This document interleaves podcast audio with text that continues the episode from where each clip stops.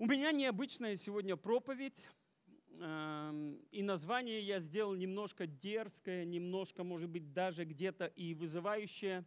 И моя проповедь называется «Синдром похмелья». Знаете, похмелье алкоголика и есть синдром отмены, когда абстиненция, то есть, ну так по-русски говоря, по-простому, то есть когда начинается ломка, другими словами, которая возникает из-за того, что в организме отсутствует этанол. Здорового человека, когда он перепивает алкоголь, его колбасит от алкоголя и метаболитов в крови. А у больного человека из-за его недостатка в крови.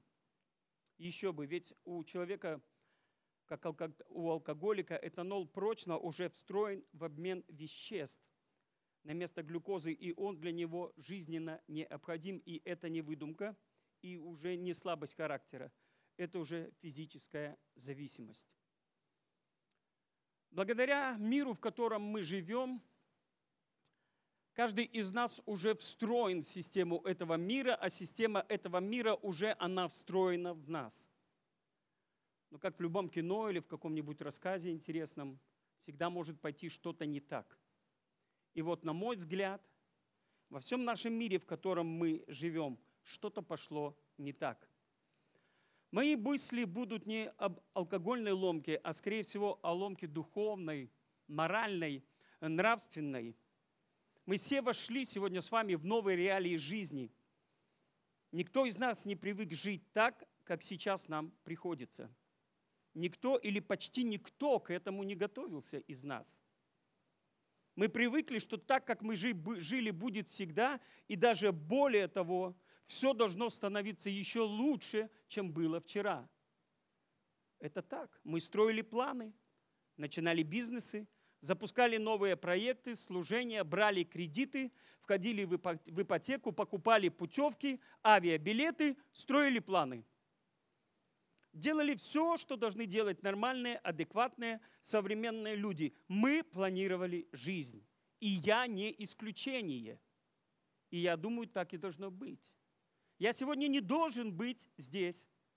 Я сегодня не должен стоять за этой кафедрой и обращаться к вам, потому что я сегодня должен петь в Портленде, в штате Орегон. А до этого я должен был петь в Мичигане, в Сан-Диего, Сакраменто, Сиэтл, Лос-Анджелес и в конце апреля возвращаться домой. Мой последний концерт тоже был, кстати, 8 марта – и я, как большинство из вас, тоже переживаю и думаю, как мне жить, как обеспечивать свою семью. Вы знаете, мне даже заболеть нельзя. Более того, мне и умереть нельзя. Потому что моя жена с того света меня достанет и скажет, слушай, у меня маленький ребенок, давай домой возвращайся. Я ее очень люблю, я очень люблю мою семью, я очень люблю мою старшую дочь. И особенно люблю моего младшего сына Леона. И, конечно, я переживаю, как все отцы, как мужчины, которые сейчас смотрят нас в этом эфире, что будет дальше. Сегодня весь мир погружен в смятение, границы перекрыты, самолеты не летают, все замерло. Многие на карантине, и это многих ломает потому что мы привыкли к жизни, которую имели и хотим, чтобы все снова стало продолжаться. Как человек, который зависит от алкоголя, первым делом, когда он просыпается, ему нужна новая доза, потому что алкоголь уже вмонтирован, встроен в его кровь, встроен в систему и во все биопроцессы его организма.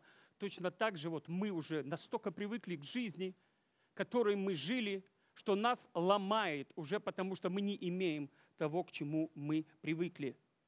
Знаете, это касается не только бизнесменов, это касается в том числе и христиан. Мы строили планы, проекты. Мы настолько привыкли уже к благодати, что мы переставали ценить ее, понимать, для чего она вообще дана. Как никогда сегодня стала так актуальна таблетка трезвости каждому из нас от апостола Иакова – он говорит в 4 главе с 13 стиха такие слова. «Послушайте те, кто говорит, сегодня или завтра мы поедем в такой-то город, поживем там год, будем торговать и получать прибыль. Вы не знаете даже того, что произойдет завтра, говорит Слово Божие. Вы не знаете даже того, что произойдет завтра. Что такое ваша жизнь? Ведь вы как пар, который на некоторое время появляется и потом исчезает. Скажите лучше, если на то будет воля Господня, то мы еще поживем и сделаем то и другое. Помните историю в Евангелии от Луки в 12 главе, где Иисус Христос говорит о богаче, который собрал урожай, которого до этого он никогда не собирал. Он разломал все старые свои хранилища, построил новые и сказал своей душе, радуйся, торжествуй, гуляй, празднуй. А потом к нему пришел ангел, говорит, слушай, ты даже не знаешь, что сегодня душу твою ночью возьмут. Вы знаете, я не против богатства, я не против больших хранилищ, я не против богатых людей, я против того, когда мы уповаем на деньги больше, чем на Бога, и думаем, что с финансами нам гарантирована некая безопасность. Вот почему в еврейских семьях отец перед сном молится с ребенком и не просит у Бога сохранить и не отнять ночью их души. Потому что ни я, ни ты, когда спишь, ты не можешь контролировать свою жизнь. Так устроен человек. Когда ты во сне, ты не можешь контролировать свою жизнь и свою душу. Поэтому они молятся и просят Бога, когда уже просыпаются, и благодарят Его за то, что благодарю Тебя, говорят они, Царь живой и сущий, за то, что Ты по милости Своей возвратил мне мою душу, велика моя вера в Тебя. Нам всегда надо помнить, что наша жизнь, она зависит от Бога. Прошла ровно неделя после Пасхи, история о великих чудесах Бога, о том, как ангел-губитель прошел мимо домой евреев, а каждый первенец в семье фараона погиб. Некоторые люди ожесточают сердце и говорят, почему ваш Бог такой жестокий? Но Бог не судил египтян как народ. Бог их судил за евреев, за свой народ, за тех, кого избрал. Потому что, когда мы говорим, ангел-губитель прошел и погубил первенцев, даже в доме фараона, мы забываем, что до этого ранее по приказу фараона всех мальчиков бросали в Нил на съедание крокодилам. Бог все видит. И вы знаете, Слово Божие, оно актуально. Человек сеет, потом человек пожинает. Ангел-губитель прошел мимо. Красное море расступилось. Конница фараона вошла туда и погибла. 15 глава книги «Исход» она начинается с песни Моисея, которую он воспел во славу Господу. И сестра его, Мариам, взяла тамбурин, танцевала с другими женщинами. И практически целая глава она посвящена тому, как евреи благословляли Бога, хвалили Его, о Его величии, о Его чудесах, обо всем, что Он сделал для них. Но праздники заканчиваются, и наступают будни, и Израиль должен отправиться в путь. На самом деле до земли, обещанной Богом, до Ханаана, до обетованной земли, которую Бог обещал израильскому народу, было всего 10, максимум 13-14 дней пути. Но дорога эта должна идти была тогда через народ такой, как филистимляне. Они были люди воинственные. Но Бог, зная, что идя по этому пути может возникнуть военный конфликт, а Израиль не готов и не способен, не способен воевать, и чтобы люди от страха снова не выбрали себе другого командира и не вернулись в Египет, Бог повел их другой дорогой, через Красное море и через пустыню. По человеческой логике, мы бы сегодня в современном мире проложили бы GPS и пошли так, как мы считаем необходимым, коротким путем. Но Бог лучше знает, какими путями вести нас в этой жизни. Почему нам надо пройти через это Красное море? Почему нам надо войти в эту пустыню? И пустыня, дорогие мои, она не была случайностью.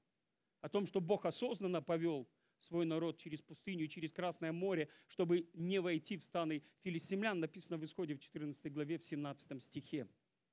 Ну, это так для богословов, кто контролирует каждое место Священного Писания, которое сегодня здесь будет звучать. Можете проверить. Я готовился. Это не было случайностью. Пустыня была просто местом подготовки. Подготовки их сердец, местом, где огонь обстоятельств проявит их сердца и черты характера. Либо воспылает огонь веры, либо твоя вера покинет твое сердце, словно пар. Нынешние обстоятельства мне напоминают точно так же пустыню. По крайней мере, когда я смотрю на все, что приходится переживать мне, знакомым моим людям, друзьям, пустыню, в которой мы сегодня находимся. Я не знаю, современная ситуация с вирусом произошла случайно или нет, но я думаю, что это не случайность. У меня складывается впечатление, что это какой-то спланированный акт. Я могу ошибаться, я не биолог, не вирусолог, не вирусолог. Но в одном я убежден сто процентов. Почему-то Бог позволил этому произойти. И более того, а нам позволил попасть и войти вот в эту ситуацию, в определенную пустыню, в которой мы сегодня все находимся. Но вы знаете, когда я смотрю в Слово Божие, я вижу, что и Иисус Христос был в пустыне. И пустыня не одолела его. Более того, Слово Божие говорит, что после 40 дней поста он вышел в силе Духа и начал свое служение. И сегодня, когда ситуация становится напряженной, непонятно, какой будет конец вообще всего происходящего, непонятные прогнозы нас многих ломает. Нас многих ломает. Сегодня разламываются семьи, по статистике говорят, что в Китае после карантина люди в семьях начинают разводиться, потому что они были уже настолько интегрированы в образ этой, э, этой жизни, что они утром вставали, уходили, дежурная фраза «Привет, люблю», сандвич в рот, побежал на работу, с работы прибежал, обнял, поцеловал, с ребенком что-то поиграл, уснул, проснулся. И так целая жизнь у многих проходит, как белка в колесе, а потом смерть. И что? В чем смысл тогда? В чем смысл тогда вот такой жизни, существования ее? Вы знаете, что многих на самом деле людей ломает, потому что они не привыкли, особенно вот там, где конкретно карантин, как в России и в каких-то других странах, 50 дней практически уже видеть жену, вот она туда-сюда, и муж, вот он туда-сюда, и дети там, а, у, ну, один раз хлопнешь по попе, ну, два раза хлопнешь по попе, один раз делаешь замечание, третий раз делаешь замечание. Но когда 50 дней, все начинают уже нервничать. И из нас тогда начинает течь то, что есть в нас на самом деле. Может быть, то, что в повседневной жизни, в обычной жизни, такой, как она была до этого, у нас удачно получалось прятать, скрывать, либо не замечать этого. Но когда мы попадаем под пресс, тогда с нас начинает течь все то, что в нас есть на самом деле. Вы знаете, я думаю, что даже эта ситуация, мы должны за нее благодарить Бога, верить Его Слову, потому что Слово Божие говорит, что мы избраны им. Мы призваны им. И любящим Его все содействует ко благу. Благодарите Бога за то, что даже в таких жизненных ситуациях Он скрывает ваши недостатки, над которыми вы можете работать. Работать над своим сердцем, над своим характером. Это возможно. Это наш выбор. Знаете, кроме негативных историй, есть множество положительных историй. К сожалению, когда смотришь новости – очень много говорится о смерти, о проблемах, о смерти, о проблемах. Такое чувство, что никто не выздоравливает, никто не исцеляется, как будто все только разводятся, ничего как будто бы хорошего в мире не происходит. Но это система, система, которая тоже интегрирована в наше общество, система новостей. А я хочу вам рассказать историю, которую опубликовал мой хороший знакомый Сергей Зуев, семейный психолог. Он рассказал о семейной паре, которая живет в Портленде, в штате Орегон. Это Ричард и Каролайн. Ричард и Каролайн Риос. Они огромный пример семьи, которые прошли все испытания жизни и сохранили любовь и уважение. Они в браке со 2 июля 1965 года, то есть почти 55 лет вместе. Мне еще 26 лет до них топать. Ну, вы же помните, что я так уверенно говорю, мне же нельзя болеть и умирать, понимаете. Сергей говорит, что когда он у них был дома э, в Америке, в Портленде, Кэролайн рассказывала, что они каждую ночь перед тем, как ложить, ложи, ложатся спать, молятся, молились и прощались друг с другом. Каждый вечер они молились и прощались друг с другом, так как у нее было очень редкое заболевание, от которого она могла не проснуться. Просто могла не проснуться. Они глубоко любящие супруги, которые с нежностью заботились друг о друге. И вот во время пандемии коронавируса какое-то время назад Каролайн ушла домой. Рик был сражен этой потерей. И сердце моего друга, оно просто было сокрушено, потому что вся их жизнь, она была наполнена любовью, испытаниями, трудностями. И к этому всему вот прибавилось еще вот, прибавился коронавирус. Знаете, нас такие размышления и такие истории должны погружать в мысли о вечности, потому что у нас есть надежда. У нас есть надежда, и Слово Божье говорит, что если мы только в этой жизни надеемся на Христа, то мы несчастнее всех человеков. Не ради колбасы и хлеба пришел Бог в этот мир, а ради того, чтобы, имея здесь и колбасу, и хлеб, и масло, мы все-таки не потеряли бессмертие наших душ – дать нам то, что должно нам, то, что принадлежит нам по праву со времен сотворения земли и Эдемского сада, где были созданы Адам и Ева, вечность и вечную жизнь. Вы знаете, уже неделя прошла после Пасхи, и я хочу все-таки, чтобы мы назад вернулись в историю, в книгу Исход, в 15 главу, и я хочу почитать со 22 стиха. «И повел Моисей израильтян от Черного моря, и они вступили в пустыню Сур, и шли они три дня по пустыне, и не находили воды». То есть, понимаете, три дня в пустыне, и нет воды. Все говорят, что в пустыне три дня, а в иудейской пустыне говорят, что каждых полчаса нужно пить по стакану воды, чтобы не произошло обезвоживание. И вот они вошли в эту пустыню Сур, три дня народ без воды – пришли в меру и не могли пить воду в мере, ибо она была горька. Почему и наречено место тому, месту имя мера. И возроптал народ на Моисея, говоря, что нам пить?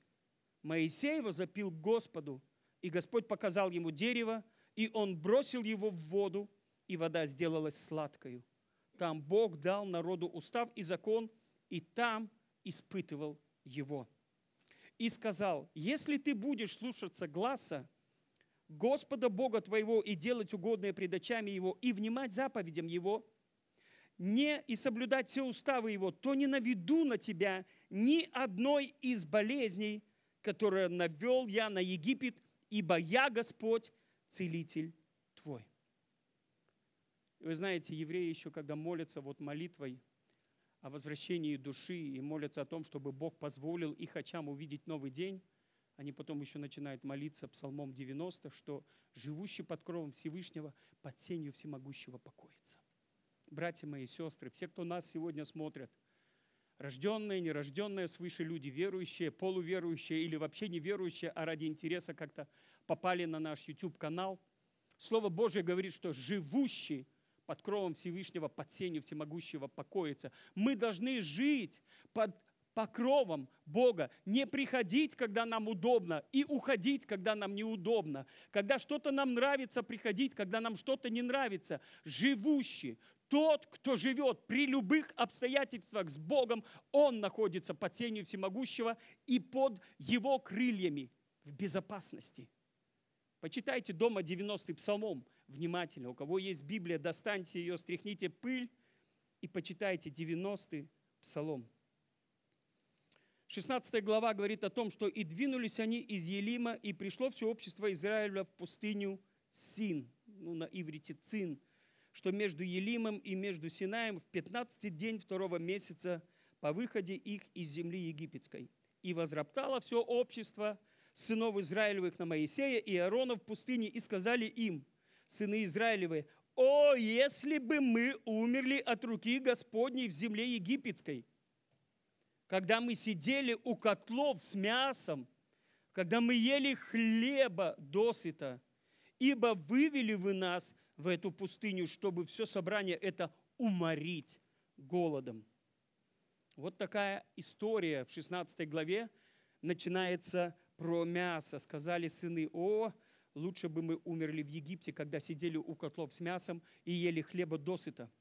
О чем говорит вот эта история с мясом? Ведь они были рабами. Они, по идее, должны были быть бедными, нищими. И мясо как многие даже сегодня, может, только по праздникам могут позволить себе кушать. Но они говорят, мы сидели у котлов с мясом. Знаете, богословы, еврейские мудрецы, они говорят о том, что евреи, как рабы, принадлежали царскому дому и принадлежали фараону. Из-за того, что они принадлежали царскому дому, принадлежали фараону, они могли питаться и брать продукты в садах фараона и получать мясо от стад фараона и могли вкушать эту пищу. Другая же группа, они просто-напросто где-то подворовывали и воровали это мясо, и потом тайно, кто не мог, кто не работал, конкретно не был рабом фараона, а кому-то другому принадлежал, они воровали это мясо и тоже его готовили. Но знаете, когда мы выходим из Египта, мы привыкли к этим котлам. Эти котлы, эти, знаете, уже просто как образ нашего мышления, образ нашей жизни, интегрированный уже в нас, в нашу философию.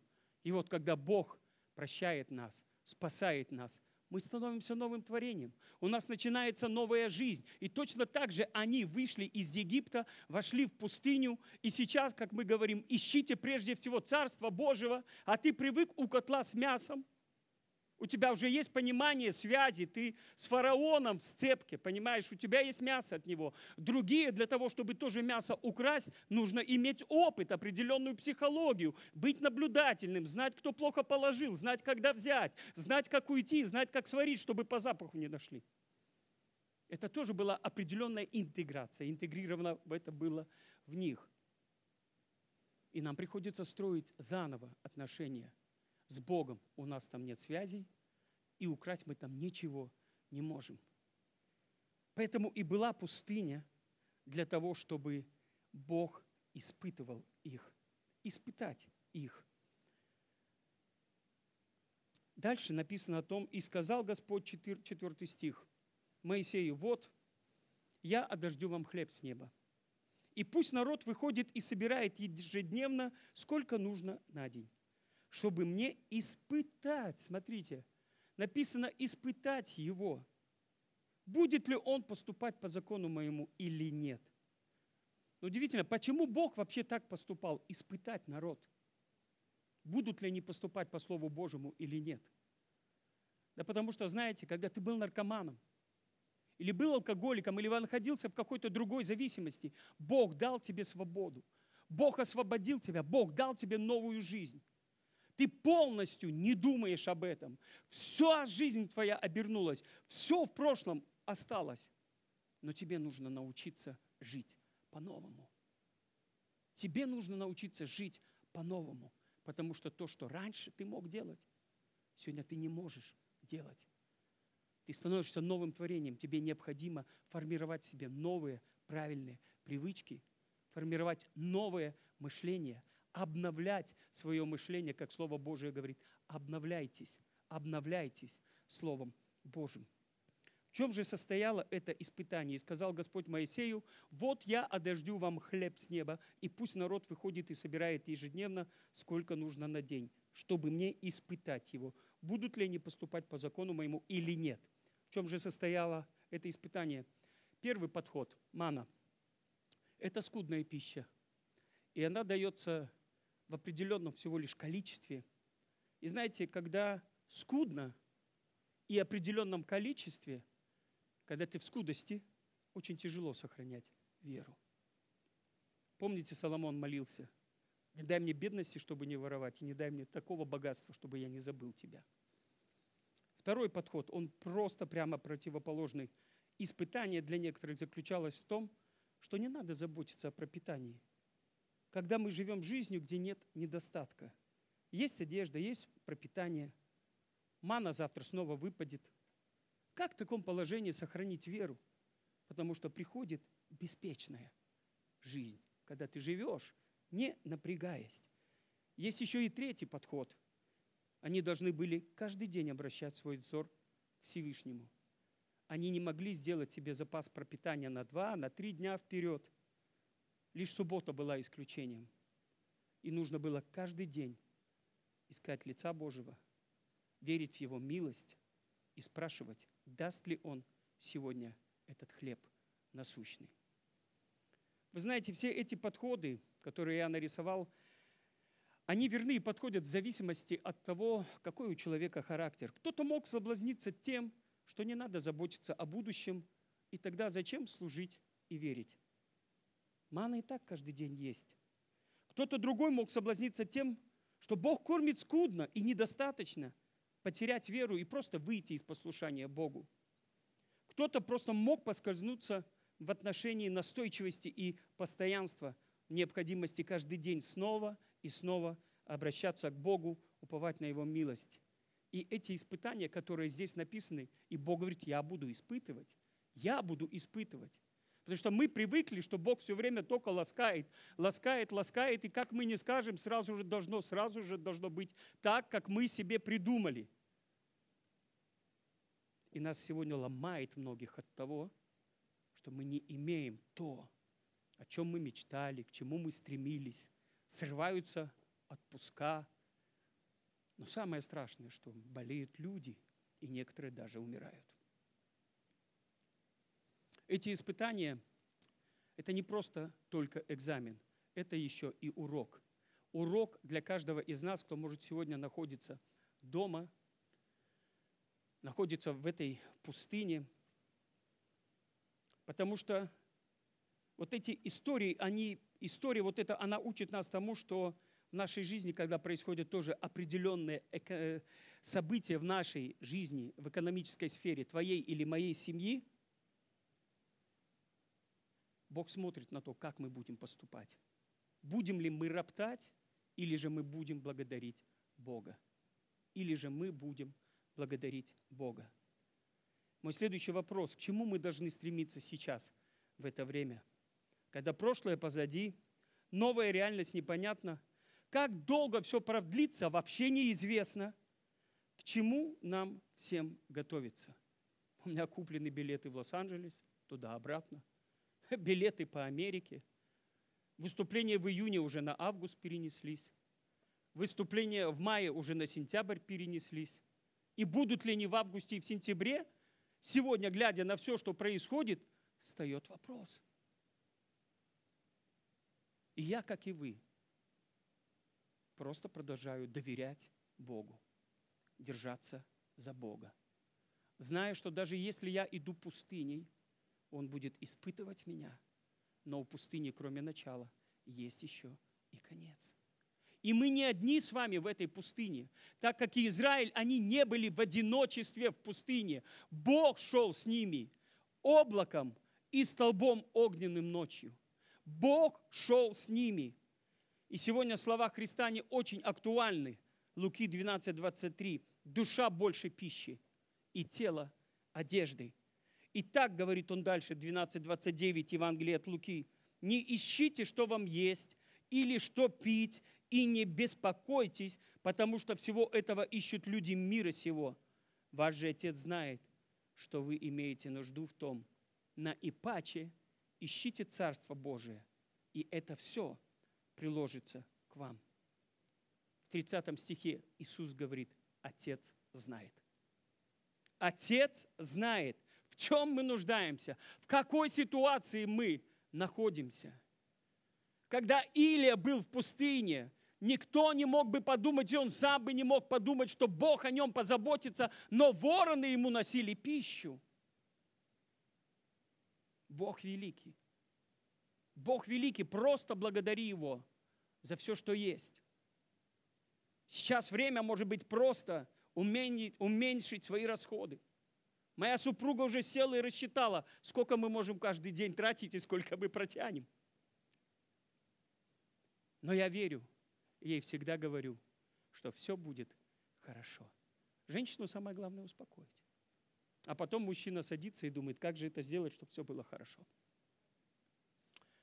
А потом мужчина должен идти к Богу, потому что мужчины в этой ситуации, которые многие сидят дома, не могут, как я, выйти за территорию своего дома, покопаться в земле, полить деревья какие-то, что-то где-то покрасить. Многие, как мои друзья в Москве и в России, они сидят в полуторках, в двушках, в трешках, на карантине.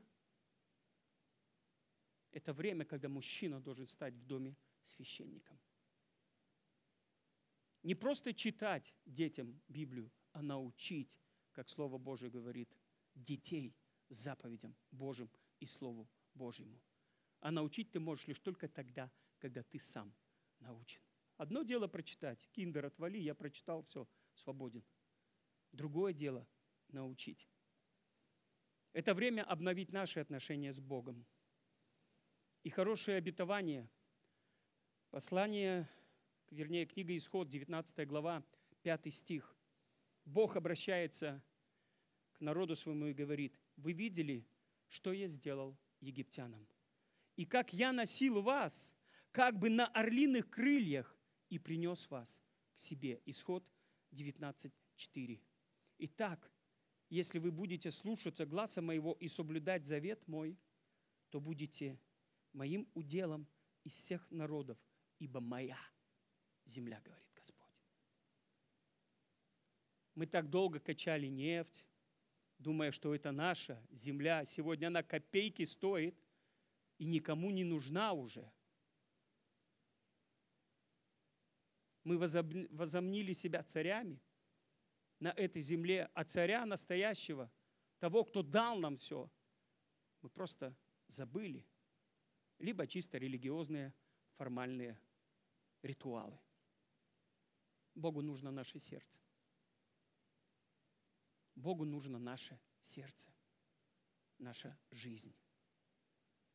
Слово Божие говорит, если у тебя есть Христос, то ты имеешь жизнь.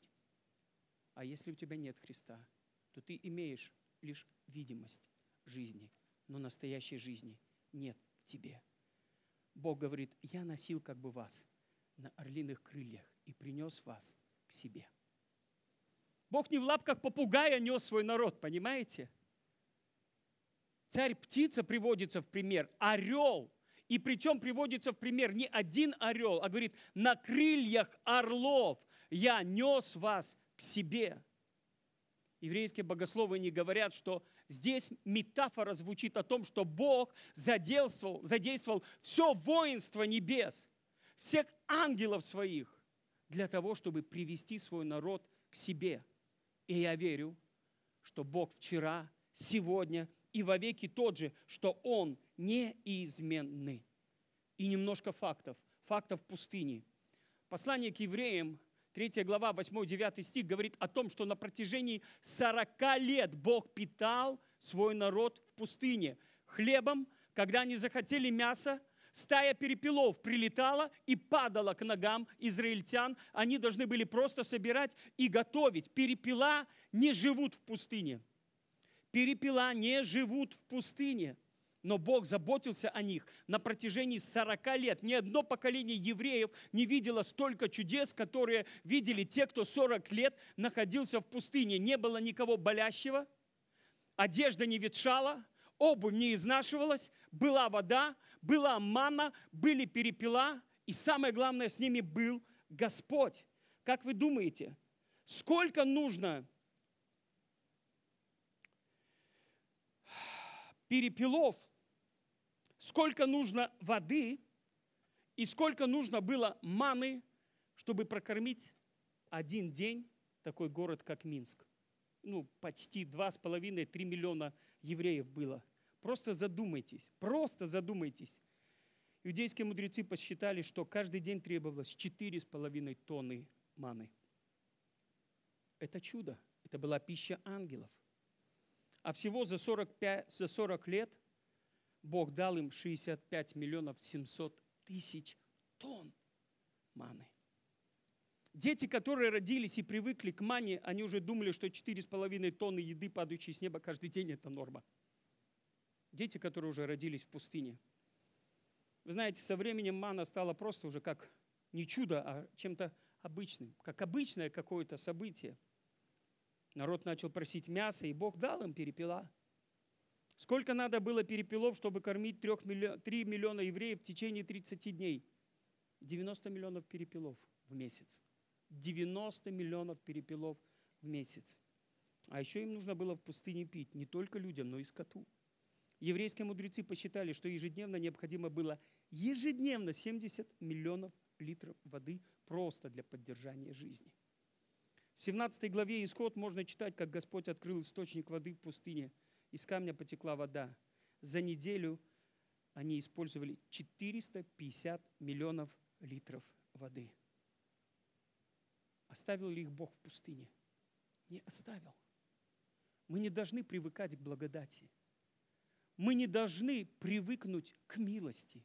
Мы не должны привыкнуть к тому и думать, что так, как было месяц назад, три месяца, полгода назад, так будет всегда обстоятельства и жизнь. Она делает свои корректировки. Но я верю, что мы должны продолжать верить и продолжать жить.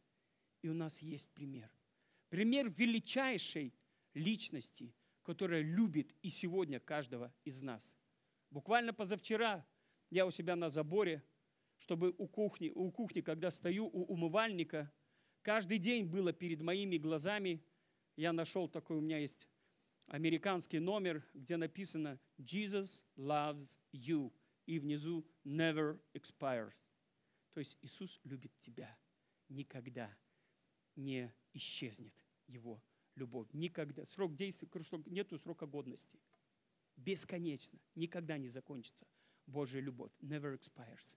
И каждый раз, когда я мою посуду, я смотрю на эти слова и сам себе напоминаю и вдохновляюсь, что Бог много чудес в моей жизни совершал. Я уверен, многое сделал Бог в вашей жизни. Не забывайте, просто остановитесь, просто подумайте, просто вспомните, читайте и напитайте свою веру тем, что Бог неизменный, что Бог и сегодня способен думать о нас, заботиться о нас. Иисус, даже находясь после истязаний и избиений, пронеся свой крест, вися на кресте, он не думал о себе. Он продолжал любить. Его распятые руки просто на кресте для меня образ того, что даже на кресте он обнимает весь этот мир, который сегодня страдает, болеет, в страхе, в панике, но есть надежда. И эта надежда Иисус. Даже если придется умереть, наши души созданы для вечной жизни с Ним. И Иисус пришел, чтобы дать нам эту жизнь, чтобы мы были с Ним. Вися на Голговском кресте, Он думал о своей матери. Он мог бы сказать, я сейчас спасаю человечество.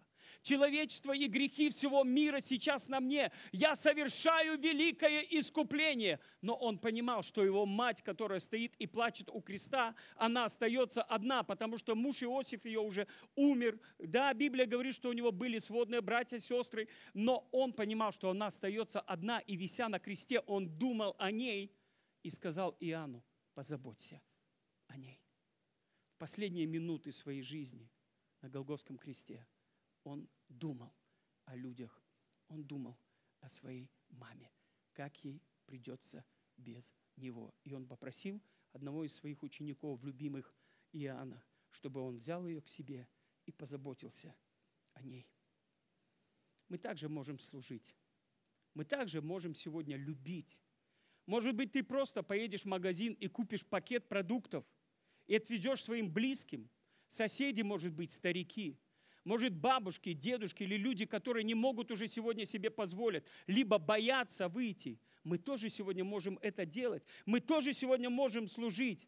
И для них твой пакет с продуктами будет как манна, как хлеб с неба. И поверь мне, они внутренно, не научены кем-то, но внутренно они вославят Бога, потому что Слово Божие говорит, а люди, видя ваши добрые дела, будут прославлять Отца вашего Небесного. Последнее место Священного Писания – это Откровение, 22 глава, 11 по 13 стих. Иисус обращается к своей церкви, последние, практически последние стихи Священного Писания в Новом Завете, книга Откровения. Неправедный пусть еще делает неправду.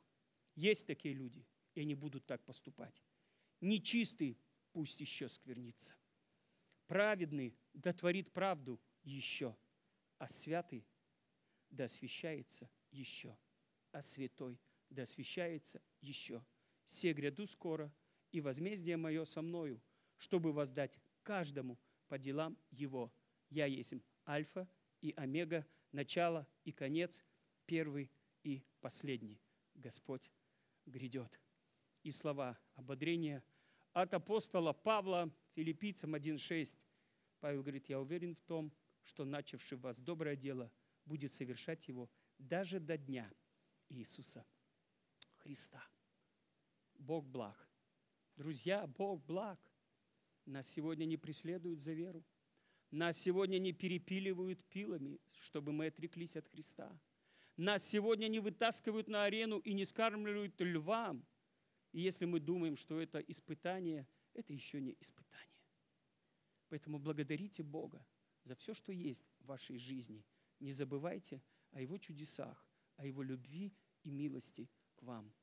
И учите своих детей быть благодарными Господу. За все благодарите, ибо такова есть воля Божия о вас. Давайте сейчас помолимся. Небесный Отец, мы благословляем имя Твое. Мы благодарим Тебя за Твою любовь. Мы благодарим Тебя за Твою милость. Да будет имя Твое благословенно. Мы верим, что Ты не оставишь и не покинешь нас. Ты дал нам это обетование, Господь. И мы молимся, Господь, о том, что если кто-то сегодня нуждается в чем-то, Господь, то просто напомни нам – где-то побуди нас, Господь, или побуди кого-то, кто, может быть, есть рядом с нуждающимся человеком, Господь, церковь Твою служить таким людям во имя Иисуса. Господь, храни Твой народ, храни Твой народ по слову Твоему, Господь, во имя Иисуса Христа. Благодарим, что Ты помогаешь нам и в пустыне, и мы пройдем с Тобой, потому что Ты с нами до скончания века. Аминь.